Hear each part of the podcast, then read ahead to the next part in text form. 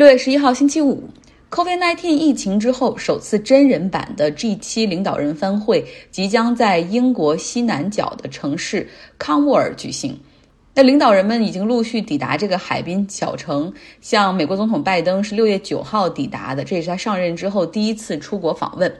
这一次呢，他也传达了一个很重要的信息，就是负责任的美国回来了，而且还有消息传出，他会在 G7 领导人峰会上宣布，美国将花钱购买五亿支的辉瑞疫苗，捐赠给其他需要的国家。他的这次欧洲之行会包括 G7 领导人峰会、北约峰会，然后最后是和普京会面。拜登也表示说，没有一个国家可以独行，很多问题都需要大家一起来攻克。像疫情，像气候变化，那这两天呢，他更多的时间是和 Boris Johnson 待在一起。Boris Johnson 他从外表上来看，哈，其实被很多人称为是 Trump 的表弟，蓬松的发型，然后这种发福的体型等等。当然，Trump 也很喜欢他。之前不论是英国选举还是脱欧，反正他总是夸 Boris Johnson 哈替他说话。拜登上任之后，Boris Johnson 也是各种示好哈，就是暗示自己和 Trump 那种都是场面上的交情，他和拜登才真的是大国领袖惺惺相惜。他在接受采访的时候，然后大概那个意思就是说，和拜登一起开会，空气都是甜的，很会说话吧。拜登敦促 Boris Johnson 要遵守北爱和平协议，那 Good Friday Agreement。然后他的回复也是说肯定的，我们对保持北爱和平是非常有信心的。那两个人呢，还签署了一个象征着英国和美国关系紧密的大西洋宪章的新版。大西洋宪章哈，Atlantic Charter 是在一九四一年美国总统罗斯福和英国首相丘吉尔在纽芬兰会议上起草并且签署的，当时是标志着英美两国正式结成同盟，对抗纳粹轴心国。其实美国对英国来说非常的重要。就是英国人自己也经常说，美国跟他们就是表兄弟的关系，一定是要相互支持、相互帮助的。所以，作为英国首相，他外交的一个最重要的任务就是确保自己和美国总统有很好的私交。像我最近在看一本书，是讲这个英国工党和前英国首相托尼·布莱尔，这里面就写到布莱尔实际上就很长袖善舞，工党是左派。布莱尔上任之后，当时美国那边是民主党，其实民主党和工党他们在政策上都是一挂的，而且布莱尔和克林顿都属于那种年轻有为的少壮派，两个人关系非常的好。当时美国白宫给布莱尔一个就是英文缩写的外号叫 F.O.B，就是 Friend of Bill，比尔克林顿的朋友，就这样称呼他。那托尼布莱尔和副总统戈尔的关系也很好。所以在两千年总统竞选的时候，布莱尔相当于是犯了一个大忌哈，他就是押宝戈尔，他甚至还去了这个戈尔的竞选活动，帮他去拉票，相信戈尔是肯定可以赢的。结果呢，这个德克萨斯州的州长小布什，他凭借着在佛罗里达州有争议的微弱优势，最终胜出。这个时候，布莱尔就觉得，哎呀，已经很尴尬了哈，所以特别希望能够成为。第一个打电话过去庆祝的外国领导人，结果电话拨到白宫之后，被告知啊，法国总统希拉克抢先了一步。这布莱尔呢，后来又问克林顿说：“你看我怎么能跟小布什建立良好的关系呢？”克林顿给他出了一招，他说：“小布什其实挺单纯的，你就是一个很淳朴的德克萨斯人，你第一次跟他见面，你只要拥抱他。”瞬间，两个人的关系就会拉近，而且小布什没有太多的主见，你跟他说什么，他能听得进去意见，也不知道这是 批评还是表扬。布莱尔和小布什第一次见面还是有点气氛尴尬哈，所以需要破冰。布莱尔就是说：“我可以叫你乔治吗？”小布什说：“当然啦，啊，虽然我不是克林顿，但是我相信我会喜欢你的，咱们俩会处得来的。”小布什好像确实挺有德克萨斯人的那种淳朴和憨厚。那当时呢，布莱尔夫妇和小布什夫妇他们同住在大卫营地，白天开会，然后一起吃饭，晚上的时候他们还会组织家庭一起看电影哈。看电影是拜见岳父大人，所以关系很快的就好了起来。这一次两天的这种领导人峰会之后，记者会上媒体们就问哈，说这些媒体们也故意来挑一下，就问说你们俩人有什么共同点呢？小布什就一时词穷，就啊呀就说不出来。后来干脆说我们俩的共同点是都用高露洁牙膏，所以还给高露洁做了一次植入广告。那布莱尔马上就。出来打圆场说：“哎呀，你别这么说，你要是这样说了，记者们可能又要追问，你怎么知道我用什么牙膏呢？就营造出了一种好基友的氛围。但是真正让布莱尔成为小布什最好的这种外国领导人朋友，或者是说在英国和美国的关系上提升到另外一个高度，是九幺幺恐怖袭击之后。”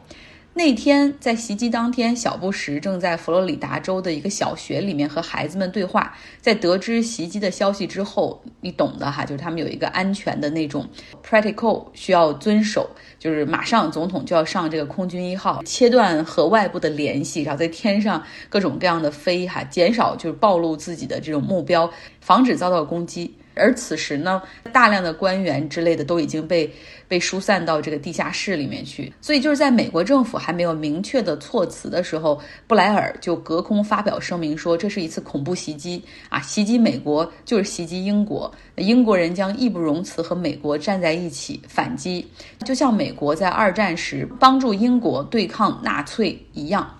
当然了，日后也就是这种关系和态度，让布莱尔把英国绑架到了美国对伊拉克的战争中去。尤其是这个伊拉克拥有大规模杀伤性武器的这种所谓的调查结果都是伪造出来的，非常令英国人反感。这也是导致布莱尔下台的重要原因。那我们再说回到 Boris Johnson，作为第一次和拜登见面，哈，他们两人有个外交礼仪上面的东西，要互送礼物。拜登呢送了 Boris Johnson 一个美国制造的自行车和头盔，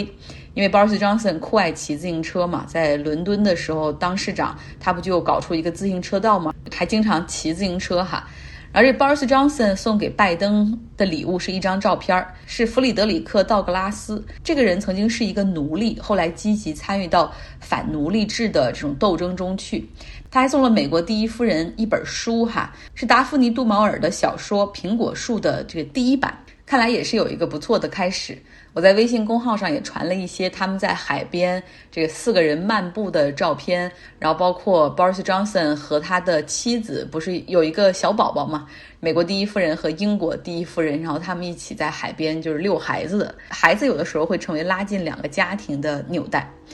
这期领导人峰会会在周五的时候开始举行，英国王室到时候也会出来亮相，包括女王查尔斯和威廉。那还有一些主题峰会，干脆就会由查尔斯王储来主持，像威廉王子也会去做发言等等。那这一期领导人中有一位最近遭遇了尴尬。不知道大家有没有在网上看到，就是法国总统马克龙，他最近在出席一次活动，在和群众握手的时候，就被一个绿衣男子拉住，当即给了一耳光。之后，警方将这个男子逮捕。他二十八岁，是倾向黄背心儿这个组织。这个组织大家还记得吗？就是当时为了抗议法国要提高燃油税来对抗气候变化，然后就在多个城市掀起了这种黄背心儿的运动。这个黄背心儿运动是集结了极左和极右的这些人士，是一个民粹运动。他们的本质是要反精英主义。而马克龙就是家世很好，上很好的学校，工作也很好，然后一直都是在这种精英的圈子里。那么年轻就当总统，然后有那么多的。富豪朋友，他就是精英主义的代表哈，所以他们恨透了他，然后还用马克龙主义来代表精英主义。那警方在这个男子的家中发现了有一些讲希特勒的书，他是一个极右嘛，还有一些武器，包括中世纪的长剑，还有来福手枪等等。这个人目前已经被判入狱四个月。那事后呢？马克龙就表示说，他相信这是一个孤立的事件，这件事儿不会影响他继续走进群众和百姓有直接的交流。最后一个新闻，我们来说一说疫情之下体育比赛是否应该继续举行呢？这东京奥运会办还是不办？哈，目前我们看到。组织方已经是很决绝了，就是不管怎么样，我们一定要办。然后日本民众的其实他们的反对声音也很小哈，就是内心可能不太愿意，但是表面上就让政府去吧。我前两天在跟我一个日本客户聊天的时候，他那个意思就是说啊，确实挺难的，但是政府更难。既然大家想把这个事儿办了，那我们就支持办下去。我们在读日本权力结构之谜的朋友们也都有同感哈，就是那种，呃，百姓对于政府的那种顺从，其实从这件事上完全可以体现出来。那相比之下，在疫情更加严重的巴西，他们到底要不要办美洲杯足球赛呢？这个事儿是闹到了巴西最高法院。那今天最高法院大多数的法官是裁决说支持举办比赛，会在六月十三号到七月十号来举行。法官也是要求各个承办的城市都要采取额外的措施来降低疫情传播。在过去二十四个小时里面，巴西新增的感染数量是八点五万，疫情的情况在巴西似乎从来没有得到缓解。这个美洲杯足球赛本来应该是在去年举行，然后是两个国家联合承办，哥伦比亚和阿根廷。结果现在一年之后了，这两个国家都出了状况。哥伦比亚是出现了非常严重、非常激烈的反政府游行，因为安全因素不考虑在那儿举办。那阿根廷呢，则是说这个 COVID-19 的病例激增，他们暂停所有国内的比赛，所以也不准备承办国外的比赛。之后，这个美洲足协他们就有两个选择，要么继续推迟，要么由其他国家来举办。结果这个时候，巴西足协和巴西总统博尔索纳罗就说：“我们来办吧，不就是十个国家队的比赛吗？没问题，有的是场地，有的是城市。”但是很多人是极力反对的，像传染病专家、医护人员都警告说，巴西现在的疫情可比阿根廷严重多了，人家都不办，我们办。你这个举办体育比赛，无疑是给疫情火上浇油。